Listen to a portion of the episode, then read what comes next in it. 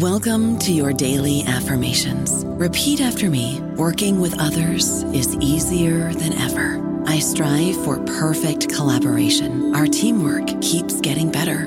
Yeah, affirmations are great, but Monday.com can really get you the teamwork you desire. Work together easily and share files, updates, data, and just about anything you want all in one platform. Affirm yes to start or tap the banner to go to Monday.com.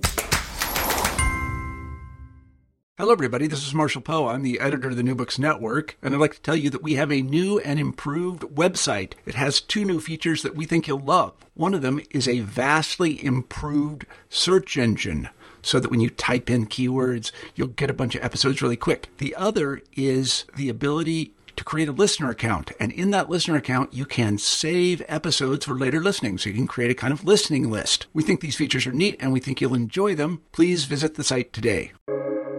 Welcome to the New Books Network. This is producer Lan Lee welcoming you to today's Blue Beryl conversation distributed through NBN. If you want to catch all of our episodes, you can search for the Blue Beryl podcast. That's blue, the color, B E R Y L, or find all of our episodes on piercesalguero.com. Now, on with the show.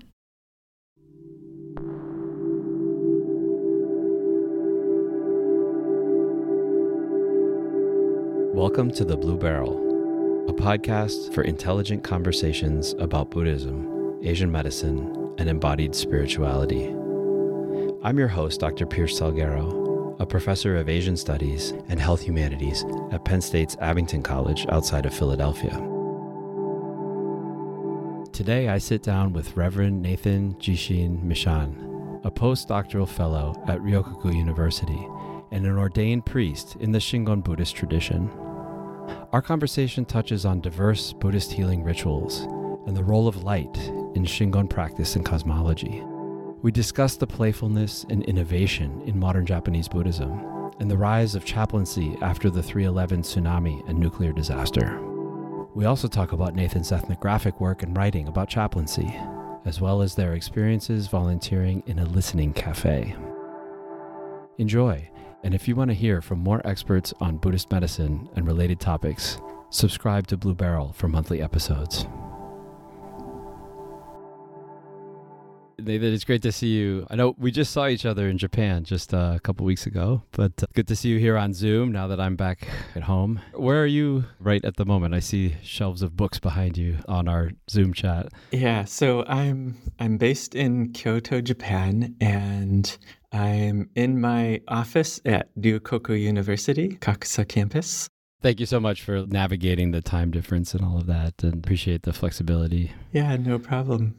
So, why don't you tell our listeners just a little bit about who you are, what your position there is, just a little brief bio so that they can know a little bit more about you? Sure. My name is Nathan Jishin Michon, and I use he or they pronouns. Starting from here and then stepping back, at the moment I am doing a postdoc at this university. They have a program as well, which trains Buddhist chaplains and Japanese Buddhist ministers in spiritual care.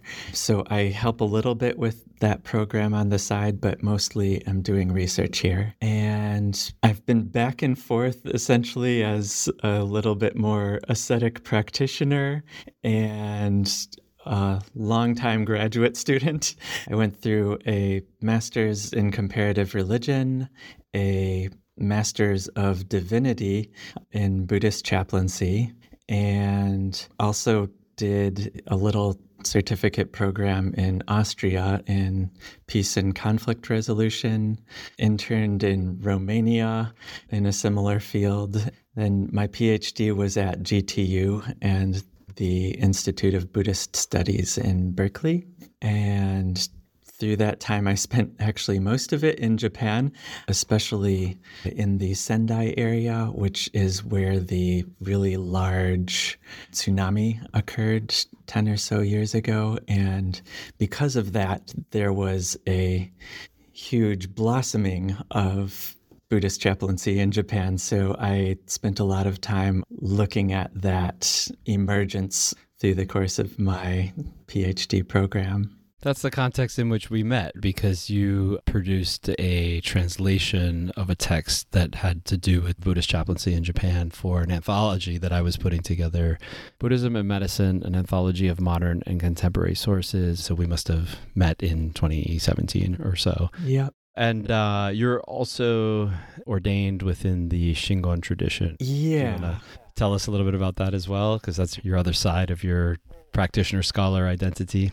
I, maybe I should step back a little bit more first. It's a complex path, but in a brief form, I was born and raised in a Catholic tradition, but around college time, I had always had a kind of weird experiences, a bit of a black sheep part of the family. And when I discovered Buddhism in college, it was a little more of, oh, these are words for an identity that I think I am more than like a conversion type experience. Mm-hmm. And I started out a little more in Zen and I spent several years growing in my practice of Zen before it transitioned into Thai forest tradition.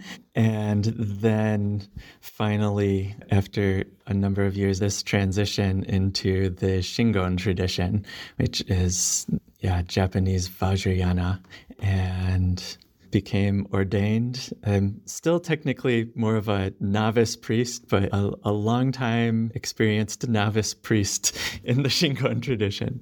So there is a little bit of a melding in a way of those traditions that occurred for me.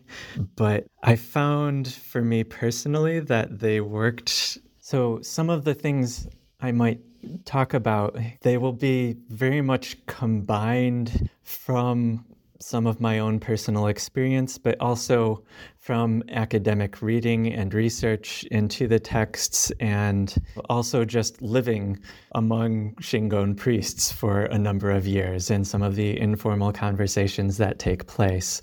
So, all of these three streams might be interwoven through the conversation.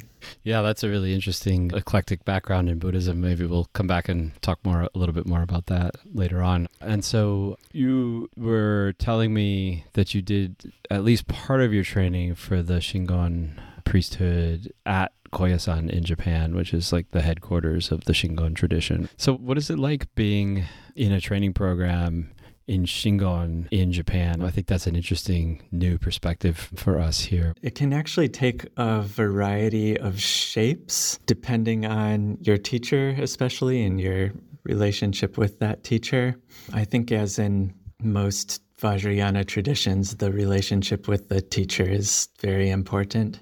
And maybe even more so with my particular relationship with my teacher because I've known him for so long. And we actually met, his name, by the way, is Asahi Sensei or Asahi Seicho. And he was previously the abbot of the Los Angeles Koyasuin Temple and lived in the US for, I think, around 30 years.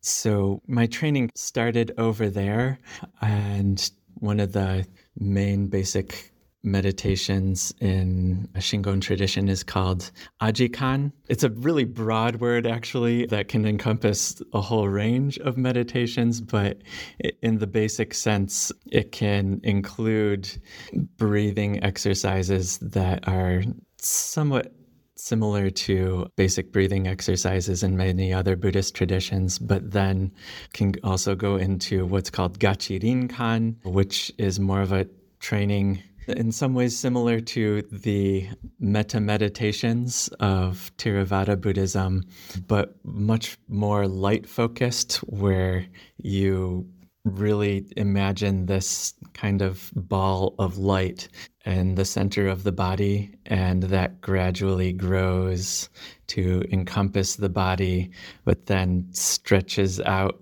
that light ultimately to the world and the universe before condensing back into the body again. Then Ah Jikan meditations, speaking of the Ah part, there's a lot of focus on this Ah syllable.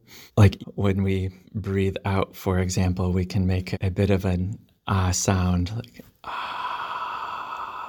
And so this is also considered, in a sense, like this fundamental natural sound or wavelength vibe of the universe to focus the meditation on and combine that with visualization of the Sanskrit letter A and use that as a base of your concentration. So these kind of meditations are more like fundamental things that you practice and grow with, usually with your teacher first. And then when both when he says you're ready and when you have the time and circumstance, you can go into the more deep meditations and learn other fundamental practices. So then really fundamentally, there's a four part training for Shingon, and it's similar for Tendai Buddhism as well. And during that period, you have to be there three weeks straight, and it's an all day practice from 3.30 or 4 a.m right until the evening and you're going to bed. So that's basically all you're doing every day all day Yeah, yeah. Thanks for walking us through that.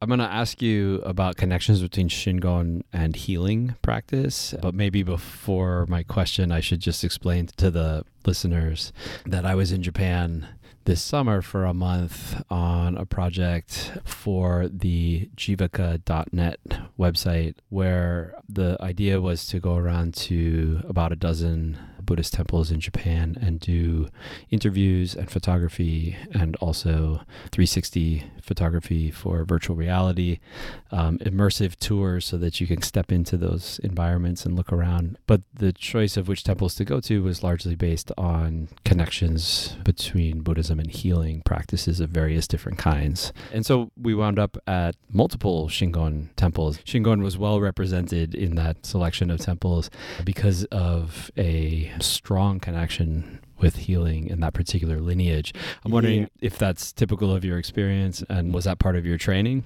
Yeah, so I would say very much. I, I think compared to other Japanese lineages, maybe alongside Tendai to a degree.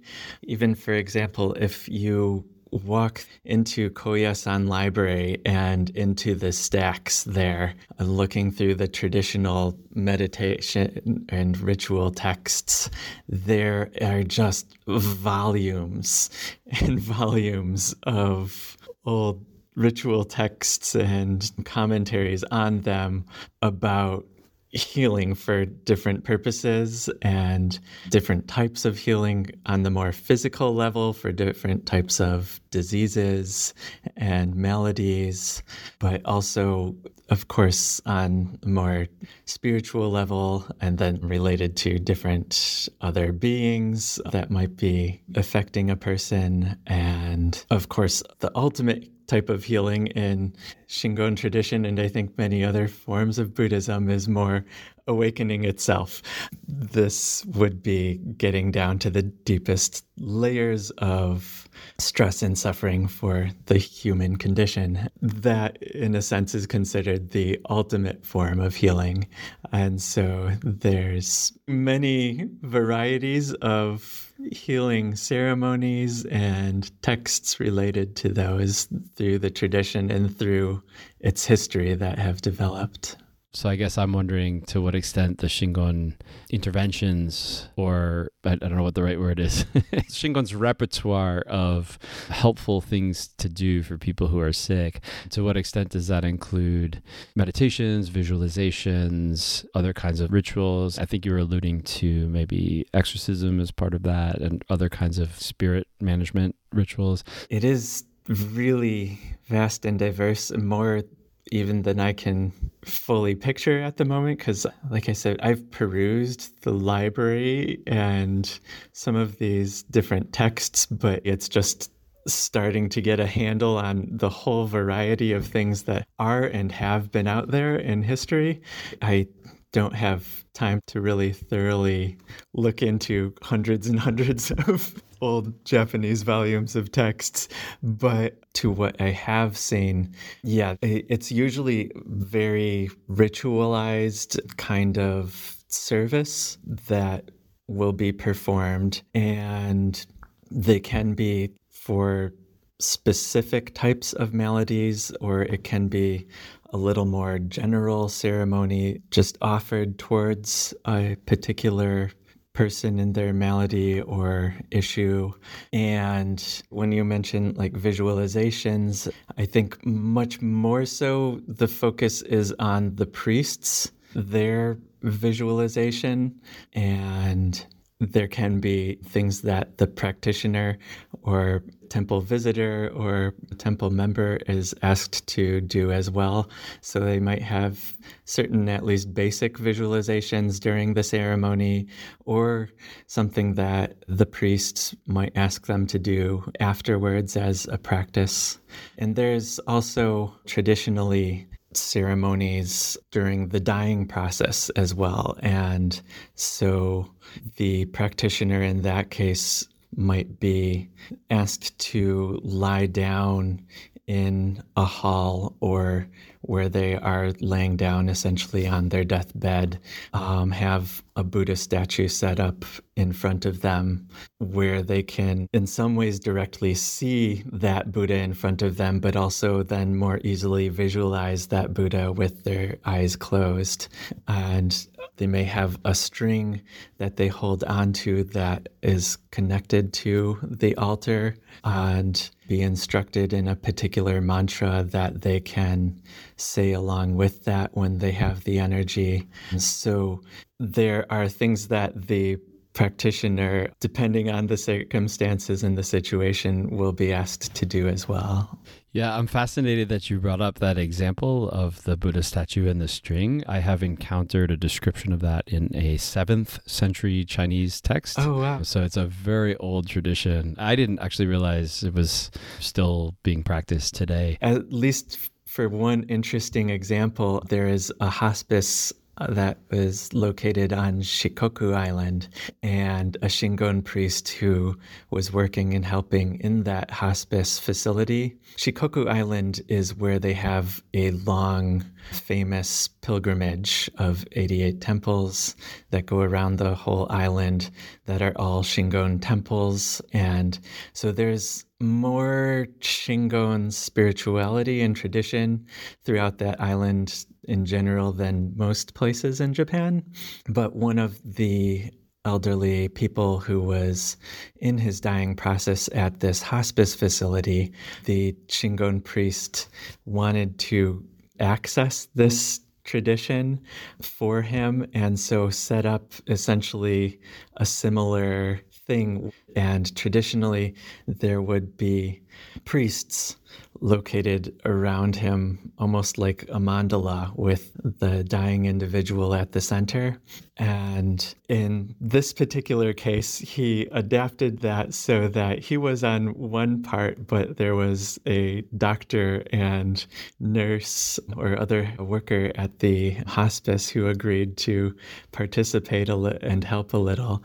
And so sat around and helped with the chanting a little bit for the practitioner and made a kind of special ceremony for him to prepare for those dying stages that he was going into. Yeah, so, beautiful. Yeah, it is at least sometimes being accessed and adapted to modern times. Interesting. So I was wondering also you mentioned about the exorcisms and I'm wondering what does a Shingon exorcism actually look like? So I should say I haven't personally been a part of these kind of ceremonies, but I have spoken with a number of priests about them. So I it's more that kind of secondhand information. I'm sure a lot of it's secretive as well, since yeah. Shingon is an esoteric tradition. Yeah, there are some parts of those conversations where yeah i probably couldn't get too much into some yeah. things that i've heard as well yeah no worries yeah so an- another there's another term that I know is important within Shingon ritual practice, particularly around healing, which is this term kaji. And I wanted to ask you about kaji, but before I did, I wanted to set the stage a little bit for an example of kaji that I saw in Japan this past month. And this was at a Shingon temple in Kyoto. And they have a, a ritual that they do periodically called the cucumber kaji. And so I actually participated in it. I went with a colleague and we wrote our names down on a sheet, and our names were tied to the outside of a cucumber. And then the the Shingon priest went through a ritual that involved chanting and prayer and mantras and visualization. And as part of the ceremony, he was holding the mm-hmm. cucumbers for each person while chanting their name and some other kinds of wishes for healing and so forth. And then we were instructed to take these these cucumbers and to take them home and bury them, or else there was a location in the temple. If, for example, you were staying at a hotel like I was, and it wouldn't be okay, it wouldn't would not be okay to bury the cucumber in the hotel yard, then I could leave it there. The at the, yeah, I could leave it there at the temple, and they had a location for for you to dispose of them, and they would compost them. And my understanding from what I was able to glean of the ritual is that the idea is that the cucumber absorbs your illness, and then you bury it, and that's like extracting the illness from your body. And I guess because cucumbers rot quickly, it rapidly removes the disease, and that was called a kaji ceremony. And so, I, yeah, I'm just wondering, as as my go-to expert on Shingon tradition, if you can help me to understand the both the term kaji and then also what other light can you shed on that? Um, sure. First, maybe I should step back a little and say, like I mentioned in the beginning, there's a huge, enormous variety of rituals and in the Shingon tradition. And I'm not very familiar with this, and I'm not sure if it's something that more in the traditional corpus or if it's something that is more local to a particular temple because there are also traditions that have developed very locally and become very localized. And just to say a little bit about Japanese religion and Japanese spirituality in general, as opposed to something like more in the US and more Abrahamic traditions where people tend to belong to a particular church or synagogue, mosque, whatever, and go there on a regular basis and really belong to that particular community. In general, in Japan, there isn't much of that around at all. And conversely, however, even though only close to 30% of people, or even less these days, will say they are religious. Still, nearly 90% of the population will have involvement with Shinto, around 80% of the population involvement with Buddhism to some degrees. And instead of being involved with a particular temple or shrine, it's much more different places will be known as the education or test prayer temple, or coming down to specific melodies. There's a temple known for breast cancer rituals and healing, and very specific issues like that. And so some of these temples then also have developed very specific traditions around that particular issue. So, in, incidentally, one one of the temples that we visited was for problems with your limbs, and you you go to the temple to pray to Kannon to heal you from these from problems with your hands and feet and your limbs in particular. And you could buy a little carved hand mm-hmm. or foot or leg or what have you and take it home with you as sort of like a you know like a, a blessing. These these objects, you know, whether it's a cucumber or it's a carving or it's a little tablet or a different kind of symbol can both be left at the temple in order to leave your bad luck there, or it can be blessed and brought home, and then it can bring you good luck back at your home. I'm just, I'm just, you know, fascinated by all of the ways that what I saw in Japan was all of these innovations and the localizations and the fact that this one temple has their own sort of way of doing this for one particular reason or another. There's like the octopus temple where the octopus is the big healing mm-hmm. object. And then you have the temple where it's healing water, another temple where they do like astrological kinds yeah. of healings. And it just seemed to me to be just this very almost playful, innovative, sometimes tongue in cheek. There's a lot of like puns and funny things. I don't know if there's a pun beh- behind the cucumber, but I, I, just found it to be this really rich area for innovation and play, playfulness. Yeah. To me, that's one of the really interesting things about being on the ground with Shingon tradition because I feel like in a lot of the texts and way a lot of the scholarship in English, especially, has portrayed it as well. The rituals are very set and it feels incredibly structured with little leeway for movement. And from my conversations with other priests as well, I've this is generally what I've heard. In the early stages, as a Shingon priest, you're much more kind of confined to this ritual structure. But as you familiarize yourself with the system, then gradually you get to the point where you add more and more to this basic ritual structure.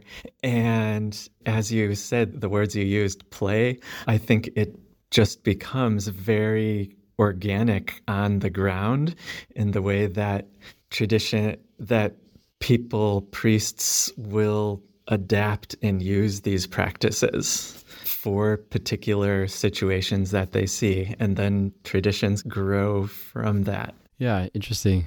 So I just wanted to loop back to the question of kaji because we missed that one. And uh, I've read the word kaji also being used to describe sort of a healing ritual where the practitioner uses light, maybe similarly to the way that you were talking about with the visualization earlier, where you visualize light coming through from, I guess, from above you, like through your body and out your hands into the patient, sort of like a, a way of healing remotely. Um, and then I've heard, you know, the word kaji used for the cucumber example that I just gave earlier. And I'm, I'm wondering if you can define kaji, because kaji seems to be the logic behind healing rituals frequently comes down to kaji. And I'm wondering if you can maybe define that for us and help us understand that. Yeah, in, in some ways, it's it is one of the most difficult terms to define in Shingon, I think, because it is such a diverse term. And in some ways, kaji can refer to almost any ritual within the Shingon tradition. So it's one of the broadest vocabulary words we have. There's one analogy that dates back to the founder of Shingon, Kukai. He describes Kaji and this image of the light from the moon reflecting on a pond or some water and the kaji is like this reflection of the light. So it still is in a way that light from in this case the moon being almost like the buddha or the light of the universe. You are seeing and taking a part of that into you but it's indirect. And that light of the universe and in a sense the most pure and awakened form. You are experiencing that but it's not necessarily direct.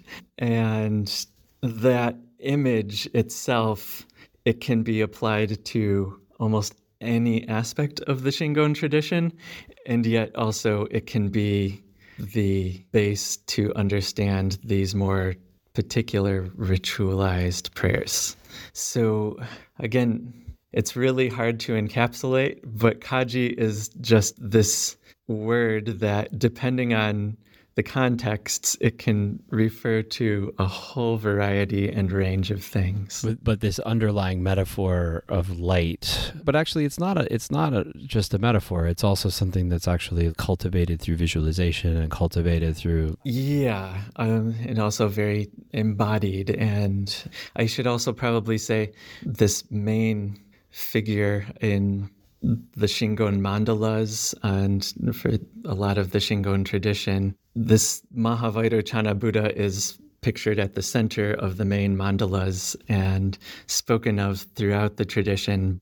This Buddha is a personification of the pure form of awakened light that exists in some way throughout the entire universe, but it's just manifested in different ways and to different degrees, so that when we have the whole picture of the mandala with all these different Buddhas and Bodhisattvas and other beings, these are all considered manifestations in different ways of Mahavairochana Buddha and that light. But it's just different characteristics and different types of that light depending on the situation and the circumstances. So, this image of light and the visualizations with it are very central to the tradition as well. Can you say a little bit more about what you meant when you said in passing that it's also very embodied? Yeah, I'm cur- curious how this light also interacts with the body. So you, like I said more at the beginning with the Rinkan meditation, that you visualize this pure light first in your heart area, and then that expands out. But it's something that you are very much paying attention to within the body itself. and so there are the sensations and perceptions around that as well as imagine and I guess more than imagine feeling this light within the body and then feeling that expand. I think there is this sense of the light and the body becoming one. And there are also visualizations, for example, where you imagine the light of a particular Buddha coming from that Buddha and down in through the top of your head, through the body, combining with the breath, and then circulating back out to the Buddha and creating this union it's like light from the Buddha, but also it's unification with that Buddha or with that, maybe we could say Buddha energy in the way it's almost described practice wise.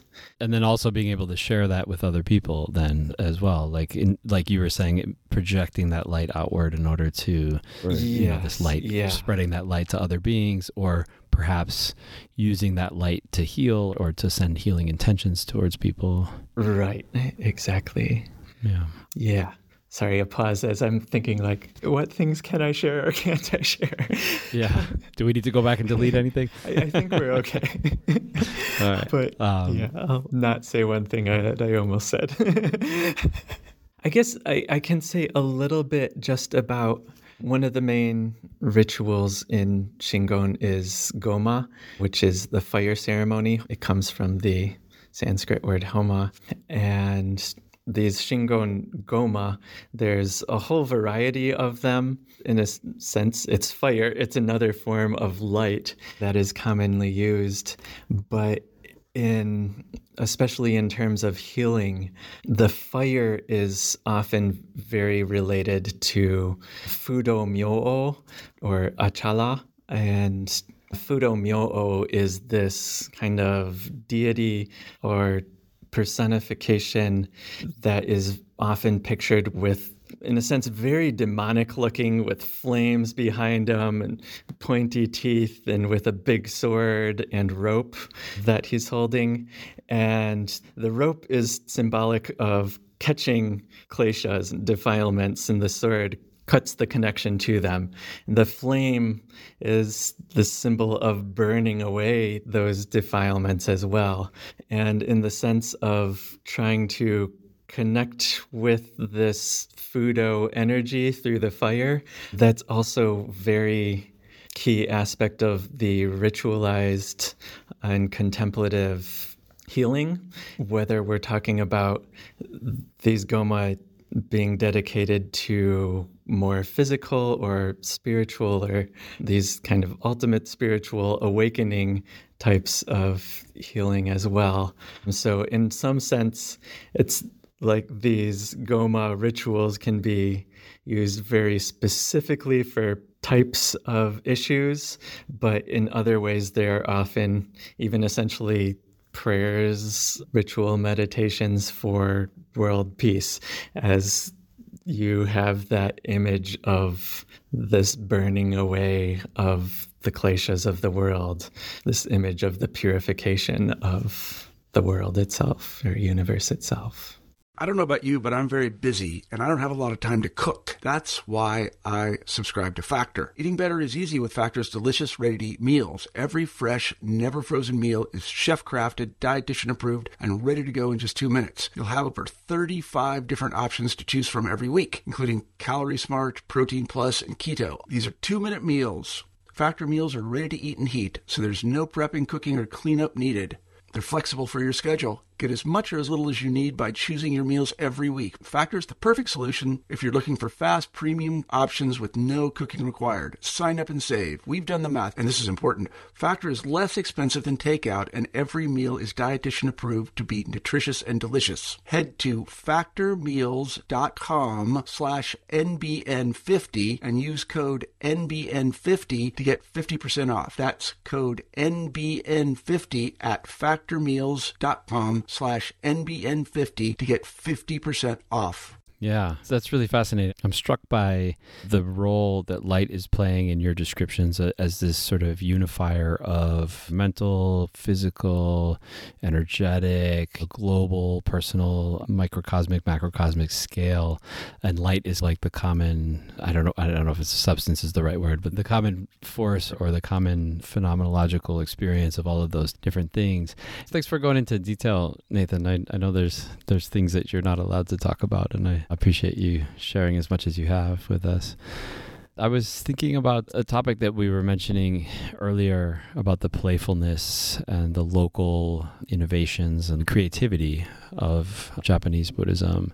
And what I wanted to come back and ask you about that is to what extent do you feel, you being there on the ground and being part of these Buddhist communities, to what extent do you feel that some of this has to do with kind of the economic pressures of contemporary Japan, where mm-hmm. I understand there's a secularization taking place, and Buddhism is, in some respects, being sidelined or in danger of being sidelined. At least traditional Buddhism is in danger of being sidelined. And so that there's a whole sure. lot of initiatives that I've noticed coming out of Japan, like AI robots doing Dharma teaching, for example, and other kinds of modern, I, I don't know if they're gimmicks or if they're adaptations or what, how you would you would necessarily frame those. But um, there's a lot of this kind of activity taking place in Japanese Buddhism, Buddhism from the temples or from the priest side in order to try to attract people back into the fold.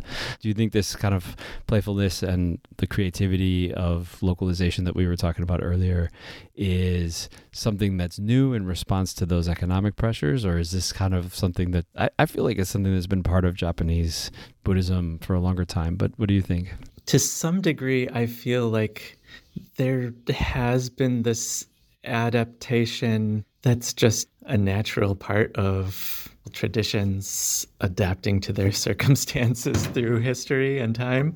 Because when we go back, we see also the creation of so many ritual traditions that are developed through the history of Shingon. And back 500, 800, 1,000 years ago, they have maladies and issues of their time, and they use some template of the tradition that's recognizable, but then there are adaptations and they work with that to treat the local people. And I should maybe just add real quick that historically, I, many of these priests operated not just as the temple priest, but they were often central figures in the community, whereas the temple could be the local clinic. So they could come for treatments and priests could be essentially the local herbalists nurses in a sense and have all these other roles to play.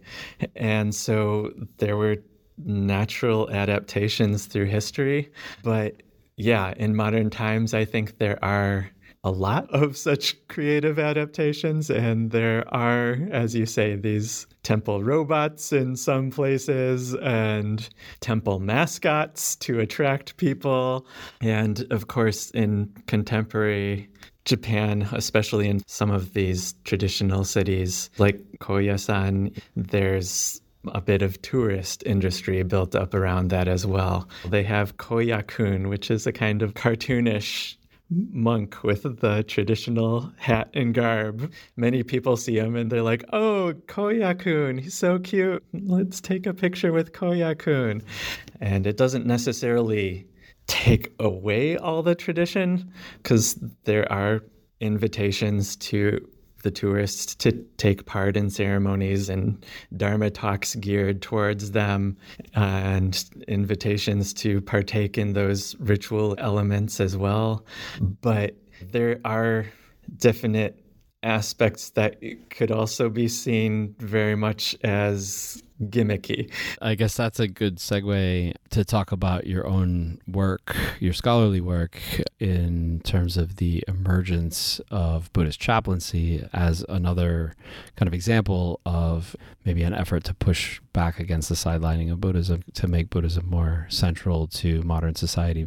Particularly, you mentioned after the 311 disaster. So maybe you can fill us in a little bit about how you see the history of chaplaincy in the last several years and how you've seen chaplaincy emerge and where you see it going? In Japan, there were little bits of chaplaincy movement through the country before the tsunami and before this big disaster, but that really was a pivotal point. And I, and just to give people a little background because I hear people are familiar a little with Fukushima and part of the disaster that played out, but the main central point of this disaster was a little north. And so the earthquake was the fourth largest in recorded history. And this tsunami was so immense, reached up to a few miles inland, around 100 feet high at some of the highest points. And it basically, within a day, took away around 18,000 lives. So it was an immense tragedy that took place along this whole coastline, covering around three provinces. And there were tons of people who went to volunteer and just trying to do something to help in that situation. And among these were also many Buddhists and Buddhist priests. Uh, and sometimes bringing whole temple groups to try to volunteer. And so there's a lot of activity going around. But one of the issues that came up was people are trying to provide this kind of care and listening to survivors after that. And fairly quickly, the need for some training was realized, and a number of people who'd have either some chaplaincy background or a bit of psychology background, set up these kind of brief training periods for Buddhist priests and volunteers associated with those temple groups to just get some basic fundamental chaplaincy training. I should basically say a lot of chaplaincy is focused on what we call spiritual care. And spiritual care is essentially, it can have a variety of manifestations, but a lot of it involves deep listening and presence with another. And some of this is a little opposite from what many of the priests are used to because they're used to only speaking to people and answering questions from their tradition. And so there's a kind of transition that people need to go through to more of just listening for what are the needs of the person in front of me and not being very careful not to even unconsciously work from your tradition's perspective in a kind of converting way or proselytizing way or even preaching type of way to this reflective what is the person's needs in front of me and how do I ask questions and be with them in a way that helps them answer their own needs at this present moment and just be with them in a way that they need right now.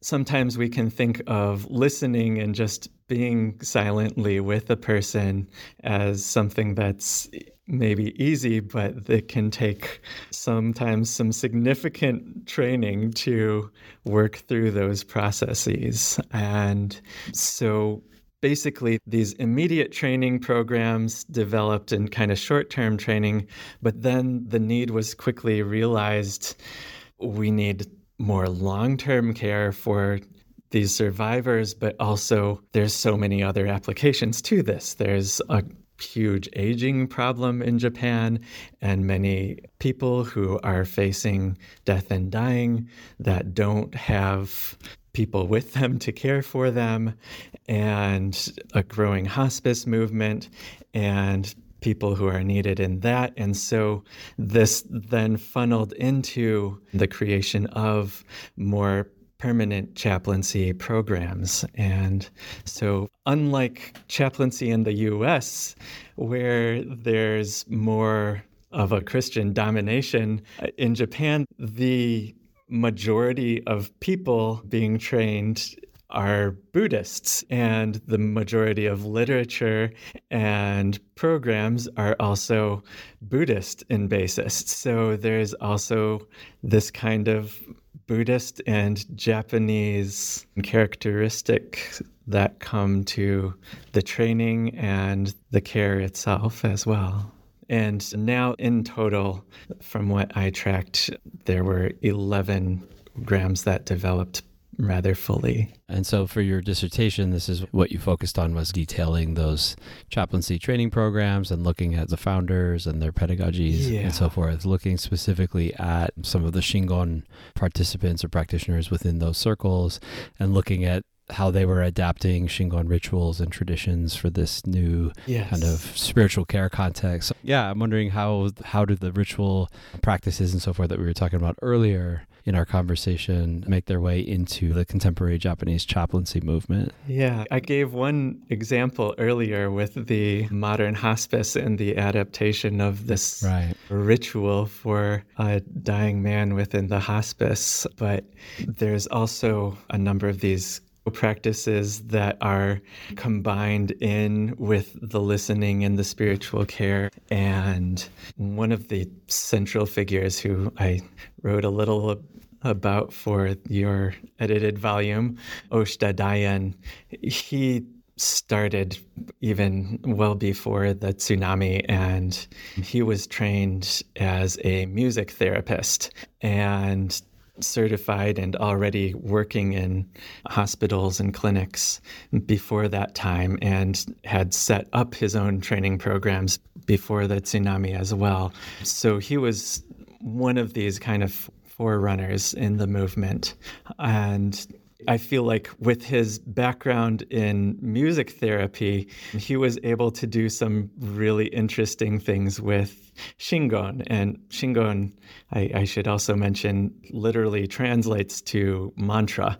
So it is the mantra tradition of Japanese Buddhism. And so there are many different chants, these mantras that combine with the visualizations and the mudras and these ritual aspects. But he was able to take this Western music therapy and this chaplaincy background and presence and listening and his Shingon practice with chanting and even some of the taiko drumming that can occur with some of the ceremonies as well. And so essentially made some forms of chanting therapy and then even created a whole entire meditation therapy teacher program. He developed a center at his temple and even brings in modern doctors and nurses to train over there and bring some of these practices back into their clinical settings in ways that are still acceptable and legal within contemporary Japanese hospitals. So there's a lot of innovation going on within that kind of thing. Yeah, that's a great example. So, so Nathan, are you yourself involved in chaplaincy? Have you been a chaplain in Japan or in America? I, I actually as part of my participant observation research, I went through Oshita Daien's training program in meditation therapy and interviewed him. But I also volunteered in Sendai, and especially with one group that I've written about in some places called Cafe de Monk, which was a really good and I think interesting name for the group because in English, of course, monk means monk, but in Japanese, monku means to complain. So it was a type of listening cafe where volunteer monks, people could come and come, they could come and monku to the monks uh, about their issues in life. He was a Zen priest, actually, Kaneta Taio, who originally set up these moving mobile cafes in the disaster zones and just try to have volunteers be there for people and these cafe settings I also ended up volunteering at later on. It sounds like you were there after all of this had been set up and was already running and so forth. But at that point, you had a lot of experience yourself with thinking about how chaplaincy should be done. And, you know, you've written a book or uh, edited a book also on caring for Buddhist communities. And I'm curious to what extent you were able to contribute to the design of some of these programs, or were you strictly there as a participant? Oh, yeah, good question. In the more chaplaincy environments, I was always just a volunteer, but I also was technically on staff in one of these main programs I observed for like a full year process of a two year program. And I got to see simultaneously through a year, to different cohorts. But then eventually there was a couple weekend sessions where they asked me to lead or develop a particular training element in part of the course, or I had some collaborative relationship to do that with them. And through a lot of conversations that occurred with the instructors. I ended up sort of feeling, and many people commented directly to me, that I was a connecting piece between the hmm. programs. Through those interviews and just questions that would come up naturally through the interview process. They would be suddenly like, Oh, but you've participated in that. Have you had any uh, issues or things come up with that as well? Or how does this program do such and such? And so sometimes these little conversational moments would come and little tidbits would come through of techniques or processes or resources and they'd be like oh actually maybe i'll integrate that into our program here as well and mm-hmm. so there were these little connective tissues that i never planned on doing but ended up organically coming into my role as a researcher as well. Yeah, that's really interesting. I mean, uh, um, there's this traditional sort of like scholarly objectivity. You go into the field and you just write about what you see and you don't get involved. Maybe you do participant observation, but you certainly don't like participate in changing the field that you're observing. But but with your kind of work, to not get involved seems to be ethically problematic when you yeah. have these skills that you have this this knowledge that you could share, right? And I, I, guess methodologically, on that note, I think I was very influenced by kind of newer anthropologists trying to shift the field. And even there's literature that has come out specifically regarding Japan and Japanese ethnography and some of the problems with traditional understandings of methodology around that because, in a sense, traditional ethnography and anthropology came up through a very patriarchal and structured top down version of participant observation where you're only looking at the the natives through this lens. And in modern Japan, it's a modern country. Most people who will ultimately see and interact with your research in some way or another, who un- have this full understanding of what's going on and questions around that. For my particular position, I'm often interviewing other professors who do ethnography themselves. And so I was.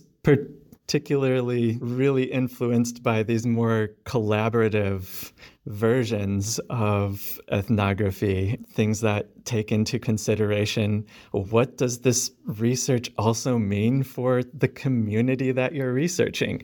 And of course, there's a whole variety of ethical issues around that, but I for my particular research, it felt extremely relevant. So I didn't want to just be taking from these people, but participating in any way to be with them in that process.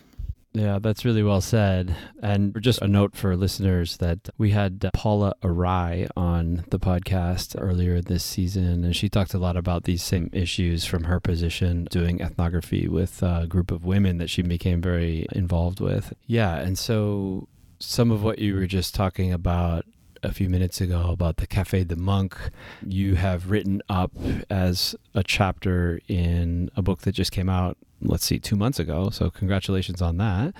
Called Refuge in the Storm Buddhist Voices in Crisis Care. And it's an edited volume that collects together a lot of voices from scholars, from chaplains, from members of Buddhist communities, Buddhist leaders, and you address a whole lot of different topics, including large scale community crises and also smaller scale health crises, talking about crisis management and crisis working and how Buddhists have responded to crisis. And then also speaking, I think, to practitioners, helping them to understand how they can be involved in crisis care as well. So, yeah, so I'm wondering if you can say a little bit about how this book fits into your bigger picture of what you've been doing over the last couple years and where you where you where you see yourself going next. Sure. So, I guess for a little brief part of bio background for how this came up, I was set to come to Japan for my postdoc, and I graduated my PhD around April, May of 2020. um, yeah, one of the worst times to graduate and finish a program. And even if I couldn't do some of these things that I planned to do in Japan, through the process of my research, I had met all of these people involved in crisis in different ways. And the world was going through a number of big crises at the time. And so I ended up just hinting at the idea of, hey, what would you think of us putting together something practical for people out there from our perspectives of crisis care?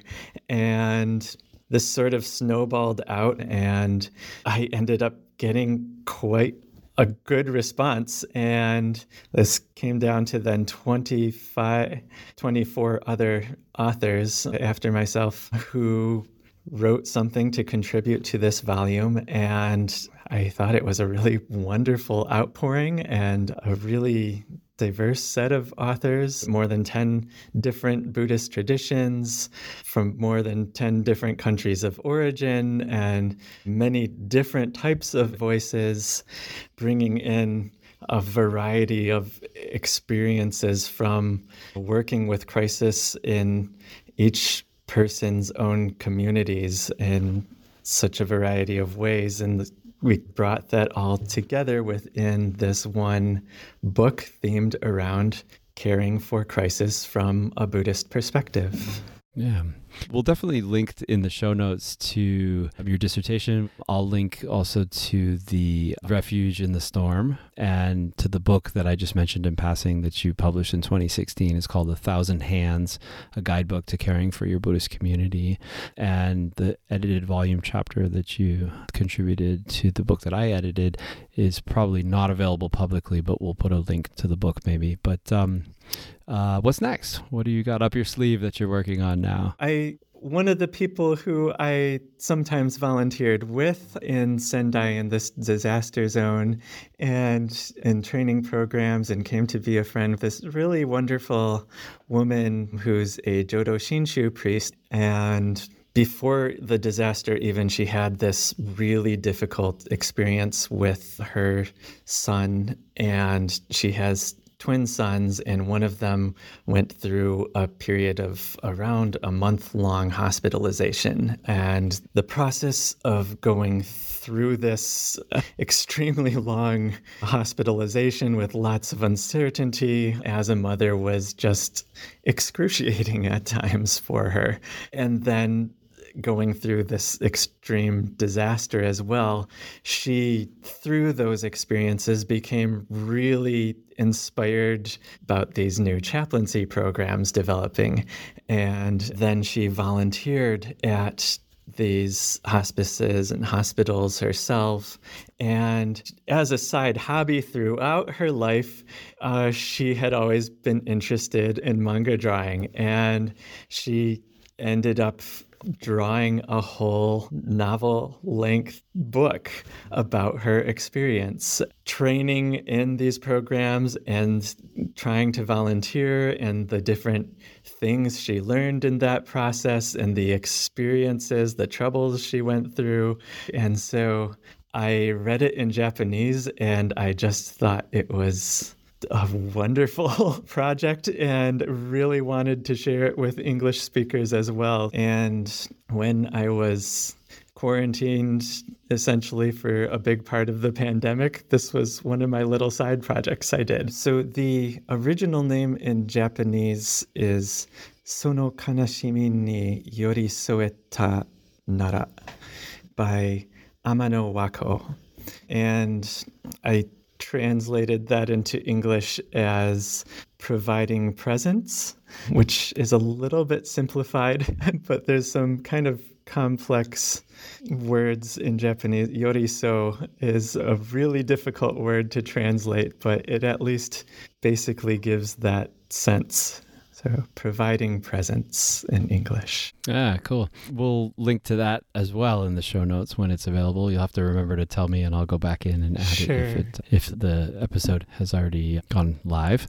Okay, so Nathan, is there anything that uh, we haven't talked about? Anything that, that I should have asked you that I didn't? Any anything else that we want to add? I mean, I, I'm thinking I could go back to a number of biographical elements, but there's probably so much material that you have at this point.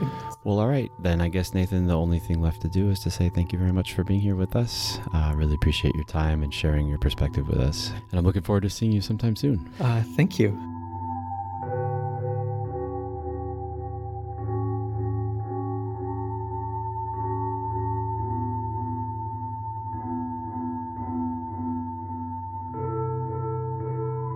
That's it for today from us at the Blue Beryl Podcast. This episode was hosted by Pierce Salguero and produced and edited by me, Lan Lee. All of our music is by Jonathan Pettit. If you're listening to us on one of our partner podcasts, make sure to catch all of our episodes on piercesalguero.com or subscribe to us on your favorite podcast platform. You can also support us by making a donation at patreon.com slash blue beryl. Until next time, be happy and be well.